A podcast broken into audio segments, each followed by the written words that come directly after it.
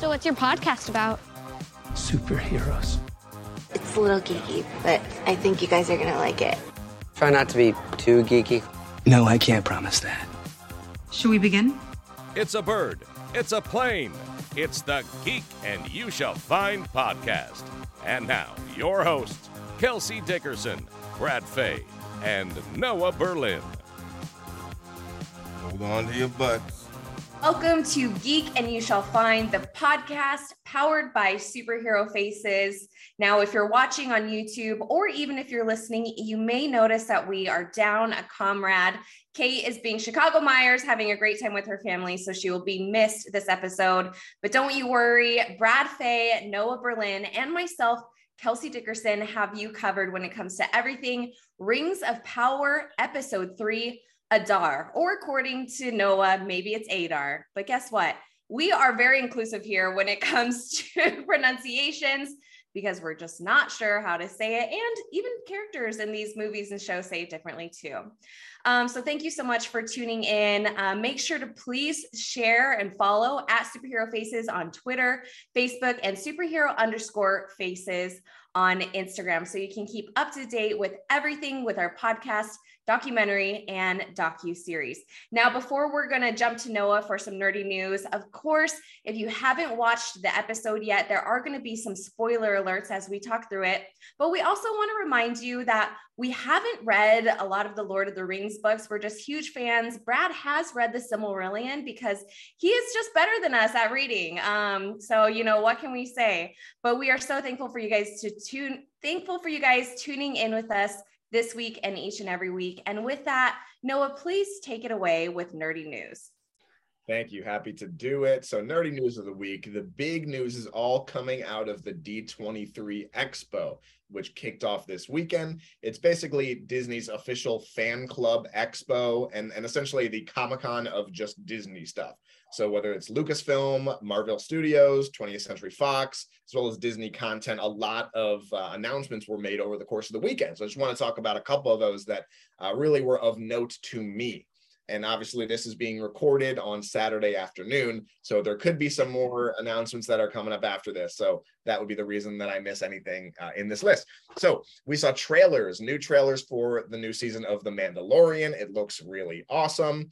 We also got uh, a sequel to the animated Clone Wars, Bad Batch, all that. It's going to be called Tales of the Jedi, and it's going to be done in different um, mini episodes, almost like What If, where there'll be different stories each episode. We saw Secret Invasion, uh, as well as Werewolf by Night. We saw trailers for all of these. We also got first looks for Indiana Jones number five, which will be Harrison Ford's last time reprising the role of Indy. Uh, the series Ahsoka, the Little Mermaid, a uh, live action Little yes! Mermaid. I know, and uh, Inside Out 2 coming out of Pixar, which will be great, and a prequel to The Lion King called Mufasa, The Lion King. So excited about all those. We also got announcements about a, a co Captain America and Black Panther video game that's going to be done by Skydance. It's going to be taking place during World War II, so that should be pretty cool.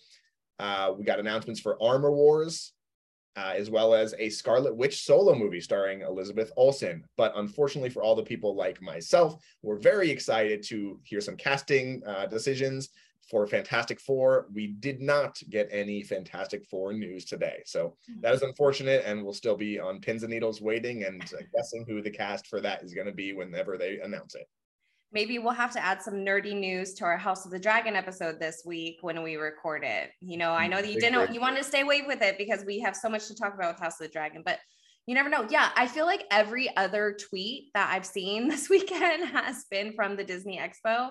It's yep. absolutely incredible. I'm super excited about Little Mermaid. It is my favorite Disney classic. Um, so I can't wait for that. She sounds absolutely beautiful. The graphics look incredible. She literally looks like she's in the ocean while she's singing. The hair and everything is just absolutely beautiful. And then Mufasa, I'm interested to see what part of that, like, does he start as a little cub, like where Simba starts it, yeah. out? and um, it was Billy Eichner and Seth Rogen are reprising their roles as young Timon and young Pumbaa in the movie as well. Cute. Oh my goodness. So cute. Brad, are you especially excited about any of those? Yeah, it's fun. It's funny you said the Little Mermaid. Well, a lot, a lot of the. I haven't even gotten to watch everything yet. I'm like really excited to spend a good chunk of the day going through watching a lot of the ones Noah just mentioned. It's just funny that you mentioned uh, Ariel being underwater. Uh, this morning I watched. Uh, there's a on Disney Plus. There's a like a mini documentary. It's like an hour about the making of the Obi Wan Kenobi series Mm. And Ewan McGregor shares a story of like the first day he was on set with George Lucas. And George Lucas was like, take him around to see everything. And they see the big submarine that they're underwater in in the Phantom Menace at one point. And Ewan McGregor is like, that's so cool. So we're going to be like underwater in this. And George Lucas is like, no, you, you don't really go underwater. That's like made up. And Ewan McGregor's like, I felt like the biggest dumbass. Like, I'm like, oh, like Ewan McGregor's like, this guy probably thinks like I think like, oh, we really go to space in these spaceships and stuff like that. So I just thought it was a really funny story about like being underwater, reminded me of that. George Lucas is like, who the hell hired this man? Have you ever been on a on a movie set before? it's crazy. They show footage of them like their first day meeting, and Ewan McGregor literally looks like I mean, he's not like in a starter jacket, but you know, he talks about like I wasn't a person that would ever be in stuff like I was doing indie movies. I was like an unestablished actor doing like these oh. like punk indie films, and he's like on set wearing like this like puffy starter jacket almost. It's like a starter jacket. I, I, wish I was in a starter jacket right now. yeah, it's, it's, like one of those things. Like it's definitely come back. I'm like, yo, he looks kind of cool, but it's just so weird to see like Ewan McGregor like rocking that style. Yeah, that's funny. Lord Almighty, can you imagine though? That's so crazy to go from indie films to one of the largest franchises of all time and something that has such a huge stardom. So, well, good thing Ewan McGregor is an amazing actor. Um, now, of course, like we mentioned in the beginning of this episode, we are going to be outlining everything that is Lord of the Rings, The Rings of Power, episode three. So, as I recall, um, you know, we leave on a lot of hang uh, cliffhangers at the end of episode two, and this episode really only follows the journeys of or the storylines of Galadriel, um, Nori, and really um, Arondir and then Arondir. Yeah. So this is really focused on that. So before we really dive into it, there's some really important things that we see and that we're introduced to in this episode. So to give us a little bit more background and context, we're going to the expert Noah Berlin to help us set this stage. Like I mentioned, these always help me out so much. So hopefully they help our, our viewers and listeners out too, because I always love this part of, of our episodes. Yeah that's the idea right? I mean i i watch these things and i get excited about it i want to learn more and so i love kind of putting this stuff together so it makes more sense in my mind and provides that context. So that's what this is for. So in episode three of rings of power we travel to the island of numenor which is one of the greatest civilizations in the history of middle earth before i get into that and its significance within Tolkien's story, I want to explain a little bit about some of the powerful beings that have the influence over the world of Arda. That's the name of the world, Arda. So, Eru Ilúvatar was the name of the supreme deity. He's the single creator of the world and the one true God, if you will. So Eru created a power structure to assist him with shaping of the world, including 14 demigods, which are called the Valar, the Valar, excuse me, the Valor. Uh, Eru also created some lesser but still powerful beings called the Maiar, which are kind of like angels if you think about it. So you have Eru at the top as the one true God, the Valor under there, and then the Maiar under there. So Gandalf, Saruman, the other three wizards that came to Middle Earth during the Third Age are some of these Maiar, as well as Sauron. Sauron was one of the Maiar as well. Morgoth was one of the Valar who strayed from the path of his creator Eru and sought to dominate and weave his dark thoughts into the creation of the universe when it was still being formed. So basically, all evil that's present in Middle Earth all stems from Morgoth. What dick. Morgoth, what an asshole. Morgoth's corruption spread across Middle Earth, and his rise of power divided the race of men. Some chose to side with this Dark Lord, and others stood against him. So after he was defeated, the Valar raised the island of Numenor from the sea. It was kind of like Atlantis. It was raised from the sea, this island, and it was gifted to the men who chose the right side and fought against Morgoth. The Numenorians were also granted extended lifespans and they possessed both enhanced strength and tremendous wisdom. These were all the gifts given uh, by the Valar to these humans who did the right thing and fought for the right side. So the nation that was built there on the island was originally founded by Elros, who was the twin brother of Elrond, and he became Numenor's first king after the War of Wrath. So unlike, or excuse me, like Elrond, Elros was half elf, but unlike his brother, he chose to forsake his elven half to live the mortal life of a man. So for a while, the bond between the elves from Valinor and the humans in Numenor was really strong. There was trade. They would come and go from the shores of Numenor and have a good relationship. But as we've seen in this episode, things have changed. Uh, the royal Numenorian line has taken a very anti elf stance. And there's a lot of conflict there where elves aren't trusted or allowed on their shores. And so when Galadriel and Halbrand ar- arrive on the island in this episode, the conflicts start there.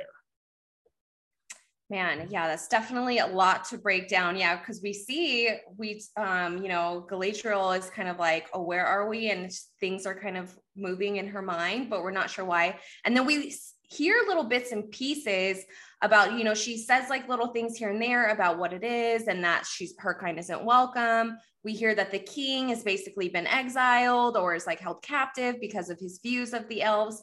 So, do we know is the king that you mentioned is that Elrond's half brother still the king that is reigning or no because he gave up his elfhood so he wouldn't live as long his elfhood yes he when he he chose to be a straight up a man a mortal. And so he still lived a really long life as the numenarians did uh, but he was immortal. So he he was a mortal. So he died uh, hundreds of years prior to the events of this show picking up. And so when um when Galadriel is with Elendil um, and they're looking up the history, and you see the painting of Elrond on one side with the elves and uh, Elros on the other side with all the humans. They're kind of going into that story there, but at this point, Elros is is long dead. Hmm. Okay. It's very interesting. Yeah, I think Numenor is absolutely gorgeous, and I love that it's a star-shaped island. I think I don't know. I don't know why. I just love that that point. Now um, we're going to get right on into so thank you so much for setting the stage we're going to get right on into our mvps brad i'm going to start with you who or what was this episode's mvp for you we didn't see a lot of the storylines but there was definitely a lot of great stuff happening in this episode Hmm. Yeah, I I love this episode so much. Like this episode like crushed it. It was it just brought me right in right from the start. Uh start to finish. I was like all in on this. Uh but you said this might be a heavy Numenor episode and I'm to start right off like Numenor was my MVP just seeing how beautiful it looked. I mean, that's such a hard thing. I always like tried to visualize what that was to look like on screen and never thought it, it, could just be something that I mean, my jaw literally dropped like when they said Numenor because I wasn't sure if it was to be included on the show just because once Noah had talked about like the rights and they're being like, well, they could do this, but not this. I was like, crap, I don't know where Numenor falls into that. Maybe I shouldn't have gotten my expectations so high. But you know, when they finally said like it's the most island, you know, West Island, I was like, oh, we're gonna get it. And then from there, I was just like in, and it did not disappoint. It just, I can't think of a mythological world or anything brought to life that looked cooler than that ever. I, I really tried to think of something. I mean, we, ha- we haven't gotten to really see Valyria like at its high point in Game of Thrones. Maybe that would look similar, but I can't think of anything that was like a city as visually stunning as Numenor was. Yeah, it was awesome. And you actually saw when the boat pulled in, you see the huge statues of, of the figures. That was Elros, um, who the first king of, of Numenor, but who we see there. But yeah, it was it was stunning. It was stunning to look at, and just you see how much money was put into the show, and and it really it's it's shown off there. They're they're showing off. I mean, it might have looked better than Rivendell looked in the movies. Mm you know yeah. like and, I, I think that, that's how much money they put into this is like they're not playing like they're yeah. not also you, you got to think that the lord of the rings movies came out like 20 years ago for sure dates all of us, right. which is very sad. Yeah. um, no, I agree. It was absolutely gorgeous. And it's funny because Galadriel actually mentions, she's like, oh, you should have seen it when it first started. So obviously that's kind of a dig at like how it's either been kept up or any changes that the Numenors have made since they've been gifted this island. Well, not gifted, earned with blood. Um, which I think you can make an argument for either either of those. Um, but yeah, absolutely wonderful MVP. Did you have another one, Noah? Yeah, I do. My my MVP is Elendil, and it's um, partially for what he did in this episode, but partially just for who he is and what he means to the story going forward. Do we'll talk tell. about a little bit. I don't. Well, I don't know if I want to necessarily go into that yet, but he's the the captain on the boat that picks up Galadriel and Halbrand, and he brings them to Numenor. Um, his name translates to elf friend in the elven language of Quenya, and that is what he is. And you just see how um, you know the powers that be in Numenor really are against the elves. They're really against um, everything that it means to, you know, be pointy ears and and elves and what they they did throughout the years. So it was cool to see him kind of still represent a little bit and and take Galadriel out to his um what was it called his hall of lore where they found some history and really it sets her on course for what she needs to be doing at that point so he crushed it uh his family is super important. We'll get to that a little bit later as well. And uh i don't know i liked his quote where he was just always like the sea is always right. The sea is always right. And the queen regent was like well the sea can't commit treason. You can.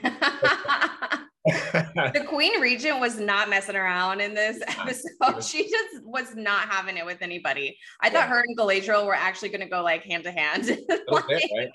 uh, but yeah so so Elendil was my uh, mvp wonderful MVP. And I do love that too. So, I mean, obviously, in a lot of these fantasy worlds, they have they put so much emphasis, like we talked about in our last episode of House of the Dragon, whether it's prophecy or dreams or um, you know anything that kind of any signs that come to them. Them. So, like when they're all saying like, "Well, our paths crossed for a reason," or like, "We found you for a reason," like you've come here for a reason. Um, obviously that kind of foreshadows the importance of it and probably what we're going to see in the future but i just love that because i'm also a believer in you know in our own world of like the universe and things happening for a reason sometimes to be able to put you in the place that you need to be so i just like those um, but i have two mvps that are tied for me um, the first one is poppy because i was kind of a hater on her in the first couple episodes but i really love the scene with her and nori where they're trying to get the the star scrolls and they're Yeah. She's like, "Oh, I think there's only a few minutes left," and like you know the way that she was saying stuff was just She so funny and cute. It was just really cute, um, and just shows that you know that they are truly so um, they're so close and they're just adorable. I think we all had friends like that growing up that you always get into mischief with, and friends that you would always go to bat with, no matter if you're going to get in trouble or not. Um, so that was really cute. And then obviously at the end when she stays behind um, with the family. Um, and I think we kind of see an insight into her too that maybe she doesn't have any family. Maybe some of them were the left behinds, or what do they call them? The left behinds, or not left behinds, but Um, the you know what I'm talking Uh, about? oh yeah, yeah, yeah. The yeah, I do. I've got I've got some notes on that, but yeah, I I, do, I do as well i do as well Yeah, When- Le- when I like the left behind- behind. I mean, that's what they are. yeah um maybe that's also foreshadowing a part in this in this podcast me mentioning that. Um yeah and then obviously Arondir um i think we're going to dive into him a little bit more but he was just really badass in this scene. Um we don't really see him fighting. We see him um you know doing a lot of scouting in the first couple episodes. So those moments were were really um cool to me and just seeing him like fight and like do some of that stuff. He was a Um, badass huh? say that again? He was a badass huh he was a badass. Like Yeah. some of those scenes, like I think we're gonna dive into it a little bit later, but some of those scenes were just like, oh my gosh, like you just don't see what you hadn't seen that before. Um, and you really aren't seeing, you know, you get glimpses like Galadriel in the first episode when she killed the snow troll and things like that, but we don't really see a lot of those fighting scenes quite yet. So that was just a good insight into that and what's to come when there are fighting scenes, um, hopefully in in the future and how well they're gonna be done. Mhm. Um, but on the opposite end of the spectrum, let's get into our LVPs. Who was the least valuable player? And it's actually kind of ironic because I think everyone started their fantasy football stuff this week as well. Hopefully, your teams are doing better than mine. Um, but yeah, Brad, one game your- so far so well, it's just I'm going against someone that has Cooper Kupp in their team. So I am just not starting off well, even though I have no points yet. No one's played yet. So that's how much I believe in my team. I mean, my LVP is clearly the dude, the orc who offered the fake water ration. Like, you don't do that. Like, I don't care who you are with. You don't give a water ration and then slit someone's neck. That's just so grimy. And I was like appalled. Like when that scene took place, I was like, I just have it out for that dude. I want that guy to get his just desserts so bad because he killed the character that I've been calling Bizarro Quicksilver. and I was just like so sad to see that guy go, especially like in such a like a brutal fashion of thinking he's getting a water ration and then now he's gone. So that, That- was my LVP of the episode. We used to live in a civilized time when You know- behaved respectfully, right? It's Oh, they unbelievable. got- you know, the orcs are decent, man. Like, you know, they were like, oh, speaking out, human, here's your water ration for your platoon. I'm like, okay, we're getting some common ground Some here. good people. They're misunderstood, these orcs. Yeah, the albino orcs, they don't play by anyone's rules, Brad. All right. They're a different breed. Okay. They are only underground and they're going to be sneaky and they're going to make people do stuff for them. So I knew so when I, I know, I think everyone was expecting it to be poisoned and I thought maybe they were just faking like drinking it. And then, but it's, it was like, why did he pick that guy? Like, well, I know all the guys, like, he picked the, it's true. He picked the stinky leaf, rotten leaf, stinky guy. Like, why? I thought it was gonna be like orc urine, and they were like, ah, you're drinking orc urine. And he just like slit his neck. So Yeah. Brad is not in line for the orc shenanigans happening Oh, right now. Yeah, like what, what happened with Jaime Lannister when they chopped his hand off and then, then they gave him the what he thought was water and it was piss and they're all laughing at him. that's I got, right. some, uh, I got I got a really good LVP, a really good one. So this one I'm sure you guys will identify with. You'll you'll know exactly what I'm talking about. My LVP is Blovo Bulgerbuck. You guys familiar? You remember Blovo? No. Okay, so let mm-hmm. me let me refresh your memory. So in the very somber scene where Sadoc, who is the elder of the Harfoot, uh, he's doing a whole in memoriam segment about all of the people that fell behind during past migrations, and it's really somber. You see people are crying, everyone's remembering them. They're we will wait for you. That's their their call after they say the, the names of these people, and they talk about they talk about these Harfoot who who died. They were killed by being stuck in the snows of a mountain pass. They were killed in a landslide. They were killed by wolves, and everyone's very emotional. And then all of a sudden he goes, Blovo Bulgerbuck. Oh. Got him. He's like bees, and everyone's laughing. and Blovo. And then he's like, Yeah, we all loved him, but he was an idiot. And everyone's cracking up. I'm like, damn, the disrespect that Blovo Bulgerbuck is getting, man. Damn. Everyone is sad about everyone except for this dude. So man, he he he's just taking stray L's long after he's gone. So he he's my LVP for sure. Oh, that's funny. Yeah, I, I did have a note. It just says Harfoot people are grimy. Like, I think they're starting to really show their like true colors. Like, um, the dad at one point, I think his name's Largo. Uh, the you know, the guy with the injured foot is like, oh, no one's ever been left behind. You know that. And then we got to a scene about a bunch of people who were left behind. And they said, we, we will wait for you. I'm like, you didn't wait for shit. Like they died stuck in the snow. And then they're like, yeah, you're gonna go at the end of the at, at the trail. I'm like, I don't get how we go from no one's ever been left behind to literally a memoriam of everyone who's been left behind. And when the dude first started talking, he's like, you know, when people are left behind, they're never really left behind. I was like, oh, okay, that's good. So that means like they wouldn't actually leave, you know, dude in the family. And then he's like, no, no, no, they're like physically they're left behind and they're dead. They're fucking dead. But like in our hearts, they're not really left behind. I'm like, okay, all right, Sadoc. There's some gaslighting going on in uh Hartford. Yeah. He's like, but you guys, you with a broken foot, and you only have like two little girls and a wife to be able to carry this huge car. You guys are going to be in the way, way back. So Yeah, good yeah, luck to you. He's like, not the way back, right? Like the middle back. and they're like, no, we should talk back. about this. We should talk about this. nah, man. I know. I will say that is kind of messed up. It does like obviously some of them sounded like you can't really do anything about it, but it is really funny. But it, try, it kind of reminds me. I really liked the chant that they would say. Oh, it's like nobody goes off trail and nobody goes alone or something like that. And I was like, oh, I bet like the national parks would love this scene. Like that's basically their motto.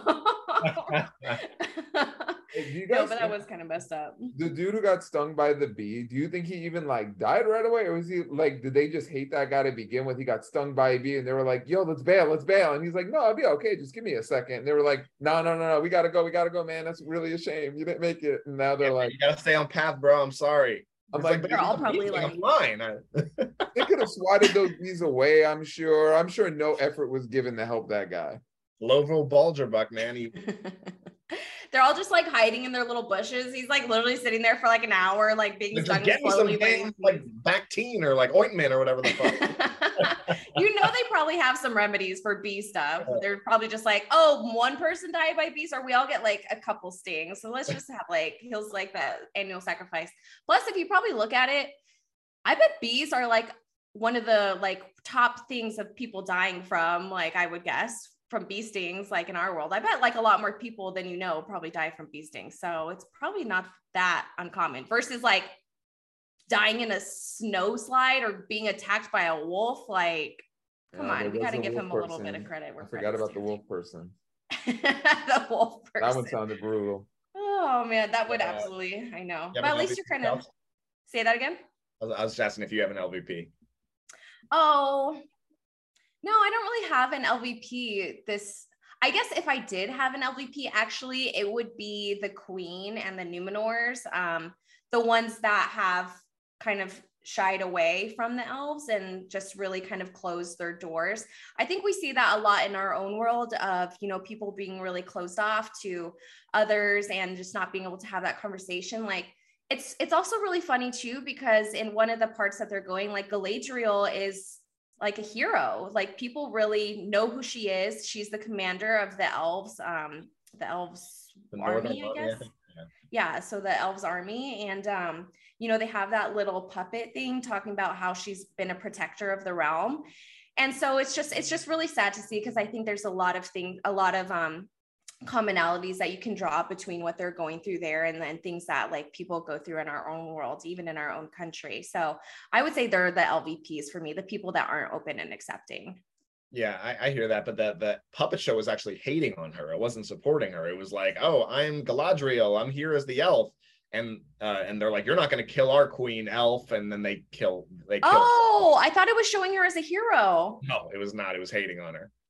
But they should have made her like more monstrous looking, like because I was like kind of confused by that. She seemed like the way she was all like dainty and sweet. It was kind of like misleading. Where I was like, you would think they'd be like elves have fangs and you know like they'll eat children. Well, they know what they look like. It's not just myth, right? It's but I think that they were just showing that, like you know, they're all just super xenophobic.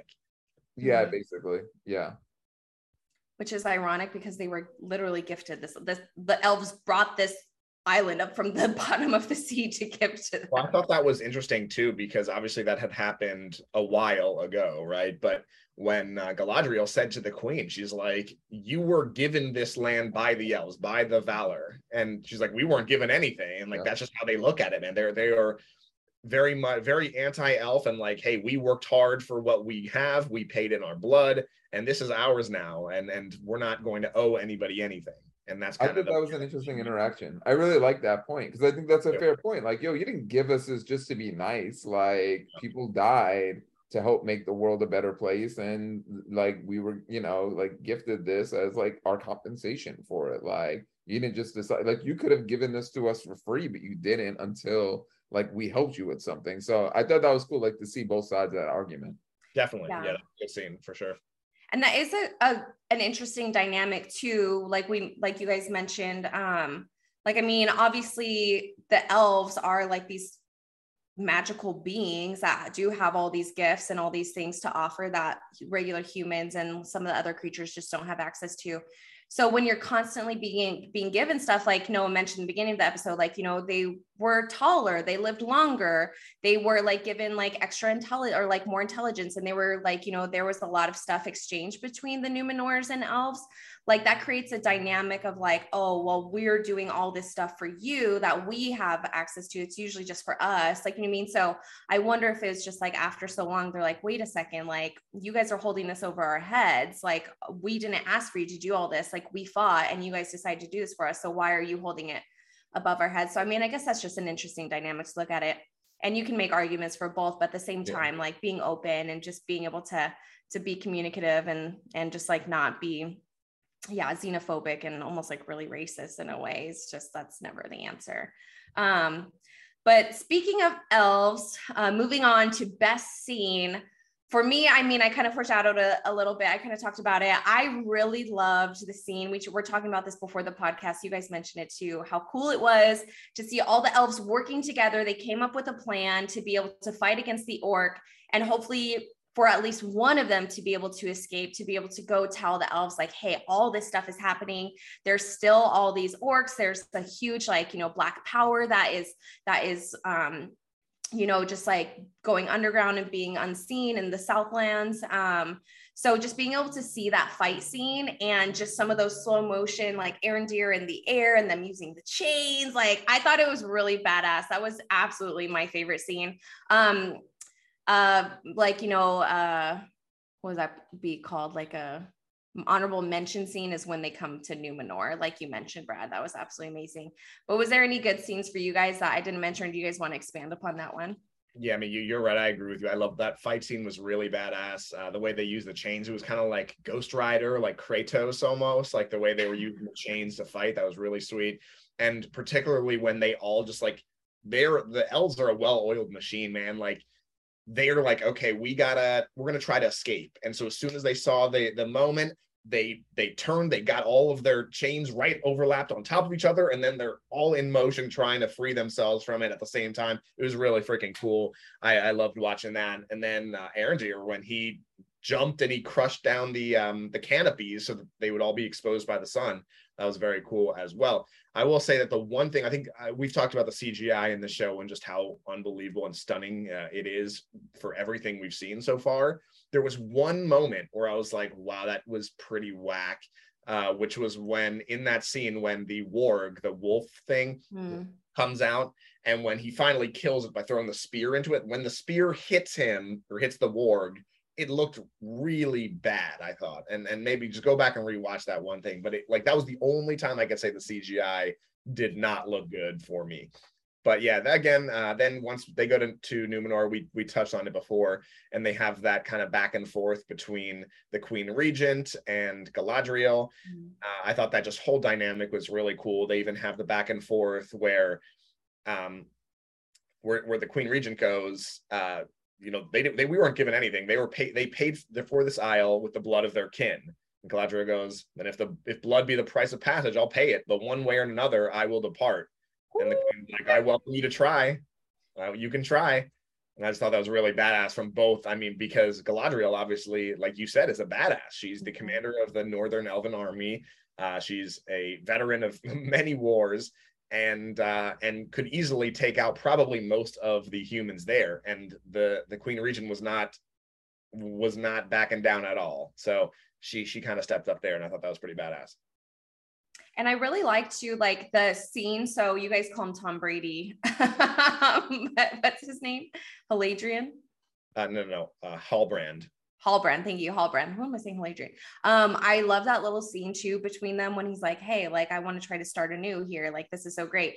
And then you look, they look like they're doing amends, but he gives her, uh, he gives her the dagger back. That was her brother's dagger. I really like that, and of course, it sets up that he is very sleight of hand and that he's very good at like grabbing stuff, which is important in this scene too. But Brad, how about for you?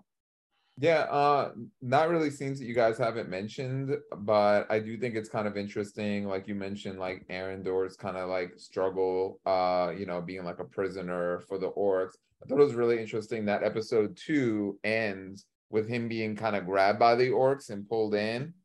And then episode three, all this crap happens to him. You think he's gonna get out of it. And episode three ends with him getting pulled right back in. It's like, yo, you're in the same position you were and you just lost like some of your closest companions. You had to chop down a tree. Like it, they're really doing a good job, like kind of developing that characters. Like you would usually expect, like okay, by the end of the episode he'll get out. It's like no, a bunch mm-hmm. of crap got worse for him. You know, so I, yeah. I just thought that was cool. Like the bookends of him ending episode two getting pulled in by the orcs. Episode three, him getting pulled back, and it's like you're not going nowhere. So I'm interested in seeing where that goes. Yo. Did you uh, did it did you recognize how when this episode opens and he's being dragged in and uh, he's obviously the prisoner of the orcs and they show all these orcs wearing these masks and to me the masks looked exactly like almost like uh Khonshu who's the, Moon Knight Moon Knight. Oh, I spotted that guy. yeah, they even had the staffs that looked like the moon shaped staff that uh, that Khonshu had too. So that was kind of crazy how how they all had that look, which I don't know. I Yo, the multiverse cool. is wild, man. The multiverse is wild. No, we can conquer. um, I think it was really interesting too. Like we see these are not the orcs that we know in Lord of the Rings, right? They are basically mole people. They can't go, they are so used to working underground and using these tunnels or working at night that they are basically hurt when they go in the sun. They're basically vampire orcs, seems like. So I thought that was a really interesting. Say that, That is- again.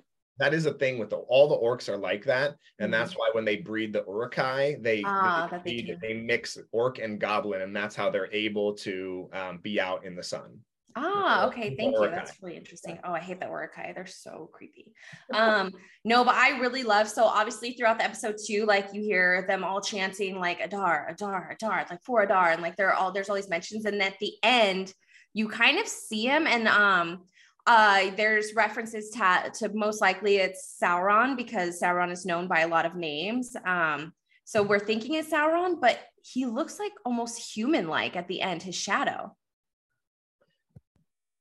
Yeah, so um I think what it's going to end up being is that Adar is kind of they're setting him up definitely to be the main antagonist of this season whereas I think Sauron is the main antagonist of the series as a whole obviously and, and his rise to power so I don't think that they're the same person but you're right um, and I think that a lot of the speculation uh, online and just kind of where my mind races to as I watch this show is you know where is Sauron that that's the big question. Where is he? Have we seen him before? Because at this stage in the story, Sauron is a shapeshifter. So he could be hiding in plain sight as he's known to do. And so I really wouldn't be surprised if a character that we have already seen is Sauron. So like Yeah. whether that's Celebrimbor, uh, who is we have, didn't see in this episode, uh, the Stranger could be him. Uh, this Adar could be him. Halbrand could be him. So it's it's really interesting to see kind of what's going on, and the speculation all over the place is uh, is pretty wild. Yeah, and you did mention that in a previous episode too, that you think it's probably Celebrimbor. So that is a good that is a good point. Yeah, because at the end he does look very human-like to me. So I don't know if it's going to be Sauron or not. Brad, you were kind of nodding your head a little bit. No, I, I think it's interesting that it re- it really could be. I mean, there's like easy avenues for them to go of oh, it's someone who's already evil, but they could really pull you know the rug out from underneath us and it'd be someone we like never saw coming like you know a mile away. So it'll be interesting to see like what they do. And that's what I really enjoy like how much of this is brand new. So it's got to be the first time. Like, yeah, it's it's you know the foundation is there in terms of Numenor, but and there are characters who are part of the lore, but there's so many new elements to this that I'm hoping like really diehard fans of the series are getting to be like, I'm getting new Lord of the Rings content. You know, I'm getting the not know where things go and not know who's gonna do what. So I'm hoping people are enjoying that part like as much as I am of being like, okay, there's like some familiarity here, but it's not a story where I know where every single direction is gonna go. Mm-hmm, mm-hmm. Absolutely agree. Um, now I think I skipped cringe moment on accident. Uh, we might have already kind of brushed on it, but you guys are very excited. We Brad, have- Yeah, my so me and Noah have both been like, yeah, we both have the same cringe, huh? So I'm really interested right now. we'll see if it's Because we might be completely off. Like I might say mine and Noah would be like, oh no, that's not at all what I was thinking. So Noah, was it the slow motion on the horse? Yup. Oh yes! Oh my god! That's really went to my repressed memories, you guys. And she's like has the biggest. She never has smiled in her whole fucking was life. the She's like, deal with that? She's like, he's like, yeah, we'll have to ride over to my my place, and she's like, "Red." he said ride, and then she's so slow motion. Is like, yeah. I mean, I know, and listen, if you're not watching on YouTube, this is the reason to watch on YouTube. If you're on Spotify or whatever, to see our stupid faces here. But yeah, the slow motion and her face, man, what was that? It, You it- it- guys. it was like an anime, like a scene out of anime was sometimes like a c- character really likes candy bars and they see candy bar and like stars like burst in the head and like candy bar. Like it was like that where I'm like, this is not fitting in at all. And I don't need to see a horse's face in slow motion. Like Like, and it's its eye is like, and she's riding it with a big smile. And it was like such, and it lasted for such a long time. It, it was so bizarre. Yeah, You that was the epitome of cringe. Like that, I'm like, this is why we have the cringe moment award. This is why we have it for this right here. this one now. Exactly. Okay, we were talking before, so we always try to at least uh semi plan out like our segments before each uh episode just to give you guys a little behind the scenes. And they were like doing this little thing. Was like, what's your cringe? Well, I don't want to tell you my cringe because I wonder if it's the same cringe. And for the life of me, I was like, that literally went straight to my repressed memories because while I was watching, I'm like, this is fucking horrible. But like it I literally forgot. It. I watched it yesterday. it literally went out of my brain. So I'm so glad that you guys brought that up her smile too. It wasn't like her like you know how she's very like sly when she does kind of smile or shows and like, it was like she looks like a clown mask. Like I don't even know how to describe it. She looked like a marionette doll. Yeah, that was so bizarre and like uncharacteristic. I don't know. That was bizarre. It Yeah. was so weird. I'm so glad you guys brought that up. I would have absolutely forgot about that. and Which how can you forget? I will say though, the horse was absolutely gorgeous. It almost looked like a carousel horse. Like it didn't And look real. blue It had these. Say that again. And blue eyes. Yeah. blue eyes, pure white, just absolutely gorgeous. It was so that was beautiful. And the beach itself, Yeah. I want to know where that beach is. I need to go.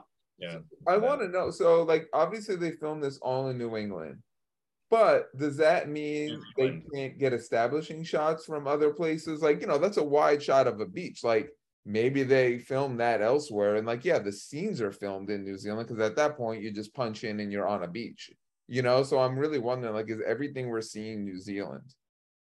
Uh, I think it is. I actually I That's think it is. incredible. That's incredible. I mean, even even Numenor, because the first thing I did, I paused as soon, as we saw that opening shot of Numenor, I paused the show and I googled where did they shoot Numenor because it almost reminded me of what they did in Dubrovnik, Croatia, with King's Landing, and just some of these, like how the city was built, and it just looked so amazing.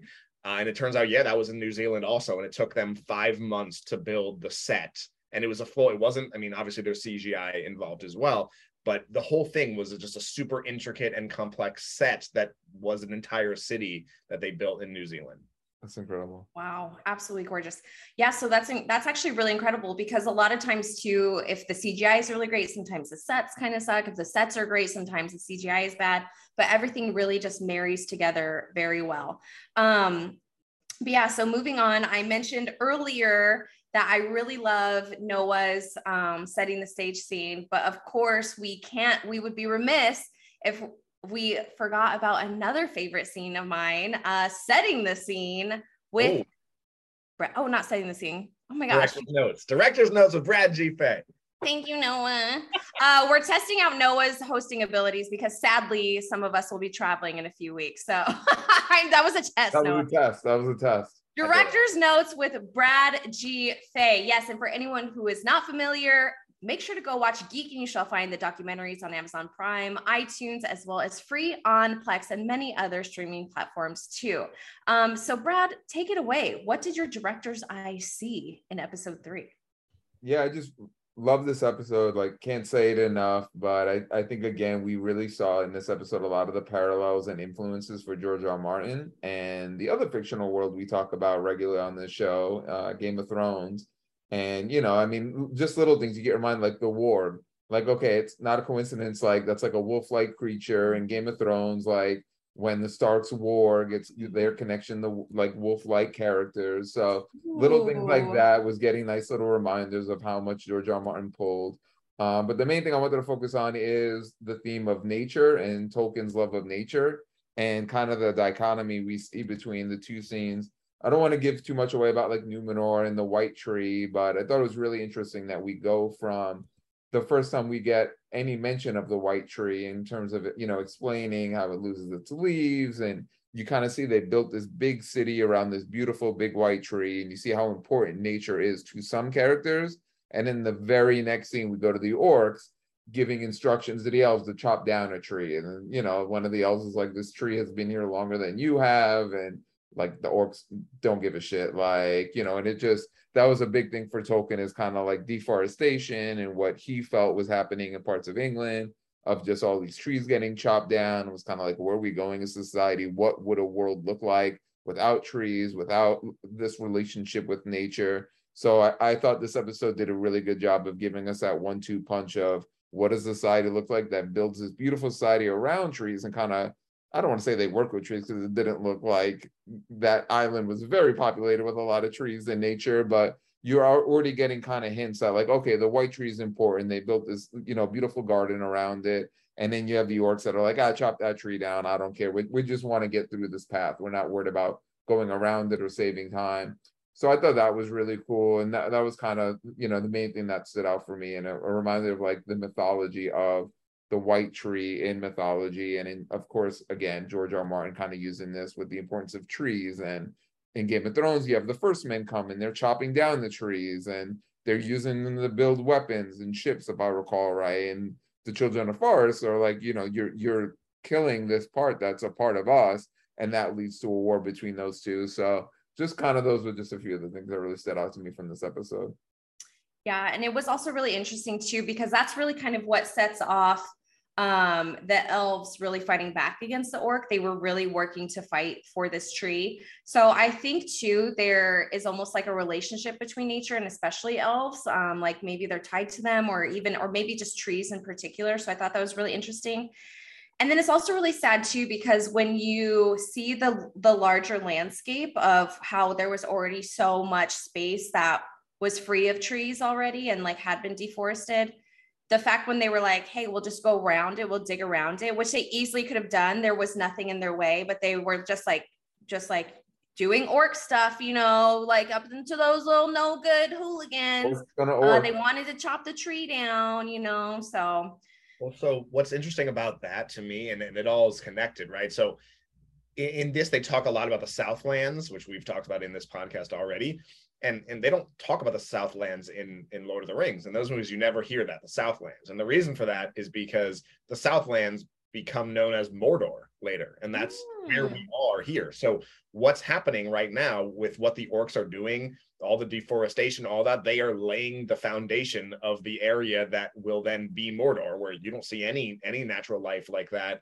Um, and it's just a place for for evil. And they talk about it in this episode where Galadriel realizes that Sauron's symbol is actually a map of the mountain ranges that are around Mount Doom, and so it's it's actually a map uh, as well as a plan to be enacted in the event of Morgoth's defeat, where they'll create their own realm where evil can endure and thrive. So it's wow. it's I mean it fits perfectly with what you were just saying. Yeah, and I thought that was a really interesting thing too. You guys were talking about how she was going through the scrolls, seeing if they had seen this symbol but really they find out that it's a map right and they're saying it is the southlands and she's like oh my gosh she was right there um, so it's something that we all should have seen because to your point we see a lot of that with mordor with the mountains and like you know it's almost like a little ring type shape uh, or like a U type shape. So that was really interesting. But yeah, wow. Okay, so we don't hear about the Southlands because it turns into Mordor. Whew, you guys, there are so many callbacks. I love, like, I freak out especially because I obviously haven't read the books. Um, I'm not that deep into it, but anytime I see something that's a callback to Lord of the Rings, um, the trilogy, it just absolutely blows my mind. So, want to move on um, to this next little part about callbacks or maybe any predictions that you guys might have. Uh, Noah, that was a great segue to that. Was there anything else that you happened to notice?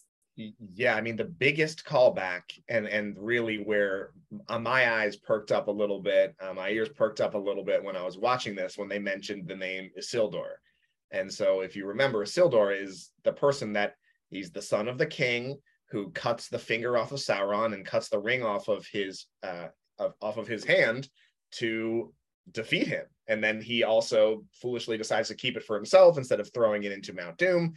And you know that's what really kicks off Sauron's return and his the second coming of Sauron, which takes place in Lord of the Rings. So it was very cool. This is going back to my original MVP, where Elendil, uh, he is the king. He is the king of Gondor that gets killed when his sword breaks in that battle that opens up Lord of the Rings, which is uh, really cool. And that's when his son Isildur, who we meet, he's a rebellious teenager there, and we know that he'll become the future king of Gondor. And um, and beyond that, it, it, all leads back to Aragorn, where Aragorn is Isildur's heir, which is connected directly to the royal line of Numenorians, which allows Aragorn to have a strangely long life for a normal man. Uh, and the rest is history. But all of these things are connected. And so when we met Elendil and then we met Isildur, I thought it was really, really cool because of the implications and, and how that ties in with the larger story. And Isildur becomes one of the wraiths, right? That we see in Lord of the Rings that are hunting, or is that someone else? No, that's that's different. But I actually have a, a, note, a little note about that as well, uh, a prediction.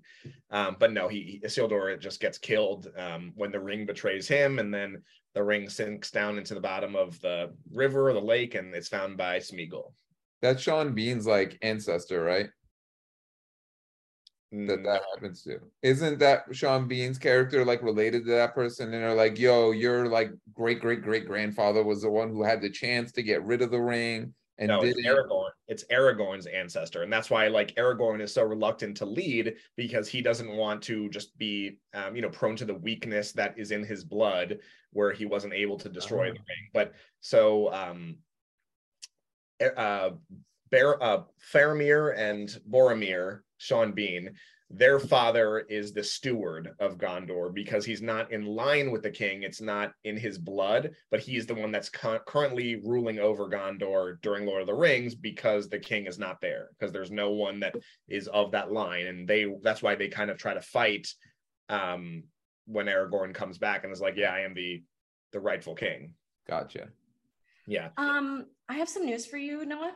What? Some- Some nerdy news for you. Actually, Isildur does become a ring wraith because after his death, the orcs bring back his body be- to Sauron because he's mad at him, and um, they put a ring of power on his finger, turning him into a like a ring wraith, is what it says. So like one of those nine things that hunt, um, hunt Frodo, like those like Ghost King things. Well, so Where are you getting this information? Where is this news coming from? TolkienGateway.net. Okay, I was gonna say unless it's Tolkien Gate, That's a notable fake news site. they're known for they're known for their propaganda. But, but so well, no, the the the ring race were nine kings of men that were gifted Mm-hmm. thousands of years before. Like when as soon as you, know, you will see them in this, and so that's one of my predictions actually that Halbrand is actually one of these ring wraiths. It, it Because- seems like we're in a position right now to set up our first Chugler bet of our series. Uh, like whoever is wrong between the two of you, we might both be right. Chugler on air. Well, I mean, I, I could see them like you know corrupt, bringing back his dead body to to reanimate and do some evil things, but he is definitely 100 percent not one of the original, um, one of the original Nazgul. Like that is a fact. He's definitely not, because the Naz like he was fighting against the Nazgul were in the war where he cut off the ring. The Nazgul weren't created. after Oh, okay, okay, okay. So anyway, going back to Halbrand though, I, for me, there's just something that's not right about this dude. Like he's Mhm. like the Walmart Aragorn, like the fake Aragorn. and I think the Dollar Tree Aragorn. Yeah, and I think that that's what the um you know the producers are trying to invoke in in all of us when we're watching where you feel like this dude he he comes from nobility and he loses his place and he you know doesn't want to go back and he doesn't want to lead and he wants to just start a new life and abandon all that. Um but yeah i feel like that's on purpose. And i think that there's something with the way he kicked those guys asses the way he's just like really you could tell he's already manipulative. You saw in Mhm. last episode he didn't care when people would die around him. I just feel like there's something where this guy's going to go bad. And we already know that you know the nazgul were the kings of men who were corrupted by power and became these ring wraiths. And i wouldn't be surprised if he is one of them. And even the witch king of whatever you know the witch king whatever that guy's name is. Because um in this episode halbrand says the heir to this mark, talking about the symbol on his necklace, the heir to this mark is heir to more than just nobility. It was fu- for his ancestor who swore the blood oath to Morgoth. I'm not the hero you seek. It was my family that lost the war. So you know he went bad, or his family went bad. And I just think it's going to be a, a parallel to Aragorn, where Aragorn didn't want to lead. He was afraid that he would fall into that same trap that his family did, and he didn't. Whereas I think that Halbrand will end up going bad. So that's kind of my prediction there. Hmm. Those are definitely great predictions, and I can definitely see that happen. Especially to your point, like they're talking about how, you know, there's all this fate of like bringing back, like maybe it's not a coincidence that he ran into Galadriel and that he happened to be on that boat that sank, and that they happened to run into these sailors that will bring them back to um, Numenor, Numenor when she's going to be the first elf that's ever been there. So, And I mean, think about last episode when um when Galadriel is talking to the High King And the High King says, and I mentioned this last episode, for the same wind that seeks to blow out a fire might also cause it spread. So whether Halbrand is Sauron or the Witch King or a Nazgul or something like that, the reason that he is there is because uh is because Galadriel is encouraging him, like, nah, don't stay here. Like, come back to Middle Earth with me. And if he actually goes back to Middle Earth and causes chaos and you know causes all the destruction of that that we see to come, it's kind of Galadriel's fault, which is again uh, foreshadowed in the prior episode. I will say, like, now that you say that, his power of being able to influence people with his words, like, he's very influential with what he says and he's very targeted with what he says, really kind of reminds me of, um, was it Wormtongue? That, Yeah. you know, You know, Wormtongue. Wormtongue, yeah, that he like whispers all the stuff to the king. And obviously, he was a servant of Sauron as well. So there's definitely those powers to be able to be seen of, of like, you know, influence and being able to to be sly with what they say and being able to influence people that way because anytime something is starting to go against what they need to happen he just says a few he just says hey everybody look we're here we're friends look let's just give us a few days when he's about to get beat up because he's talking about like oh i'm going to take your women when he's sitting there eating eating and drinking and numenor's um, all their food and, and ale he's like hey we're all friends like you know what i mean so like yeah he me buy a drink. It's fine. yeah, Yeah. and then as he like not so slyly takes the thing that he needs off of them. Which also too maybe um you know he's all he's very interested in becoming I don't know if maybe they were gifted um like elvin steel or something like that but he's also very like targeted and like he wants to be like a blacksmith or have access really to, like, wants to get up in that craft shop. yeah, but think about it. Well, what is the name of this series? The Rings of Power. It's all about the forging of these rings of power, which are done, you know, by a smith. And all of a sudden, that's what's you know in his mind what he wants to do. So I just think there's a lot of connections there that tell me that this dude is going bad. yeah. Hmm. All right. Well, so before we wrap up the episode, is there anything else that you guys would like to talk about? One thing that I uh, found interesting was that uh, the queen at the end, she says, "The moment we, the moment we feared is here," or like it's the moment that we feared the elf has arrived. So I think that's definitely going to be interesting. Um, maybe Numenor has turned bad. Maybe you know that's part of the reason why they're against you know against the elves because they've been fighting Sauron and and all this stuff. Who knows? Um, but also kind of remind me too, we don't really see a lot of the orc, but I was, I mean, a lot of the dwarf, we don't see any of the dwarves in this, but really reminds me, and like, I'm wondering if maybe the dwarves turn bad and then something happens where there's something between the dwar- dwarves and the orcs after they work together later. Because in Lord of the Rings, we see that that whole kingdom has been overrun by orcs and they were like basically murdered and stuff by them. So I don't know something about the the weird i can't get over the box that they had and like that they're being so sneaky about it so those are some of my watch outs hmm. Okay, cool. brad My only prediction right now is we're gonna see some Harfoot people get left behind and sung about in song later about how they weren't really left behind. But kind of were. I can only hope they don't just trash them down the line and just freaking roast them for dying in a stupid way. i think no i think the whatever he is whether he's a wizard or whatever i think he's going to help them and two i will say that was really cute when like um you know when he's so entranced and he finally sees the Yeah. stripes of the stars and then he turns around and he's like nori like when everyone's all like Yeah. hiding and stuff it was so cute he was like, I don't oh want that guy to be bad. Me either. I really hope not. It's gonna break my heart. Yeah. It's funny that like people are either like, oh yeah, that's Gandalf when he was young, or yeah, that's Sauron. Like Yeah, right. the spectrum of who the stranger could be is Yeah. really wide. No in between. All right. Well, if you guys don't have any more predictions or anything that you guys would like to talk about, then everyone please make sure to tune in to our next episode. We'll be outlining House of the Dragon episode four. Um, that'll be coming up here in a little bit. Maybe Noah might have some more nerdy news depending on what is announced with Disney this weekend. But we are so thankful for you tuning in this week and every week. Thank you so much for all of your comments, your likes, your shares, and of course, listening in with us. We appreciate you guys each and every day, and we can't wait to see you slash have you see us on the next episode of Geek and You Shall Find the podcast. We'll see you then. Bye guys. Bye.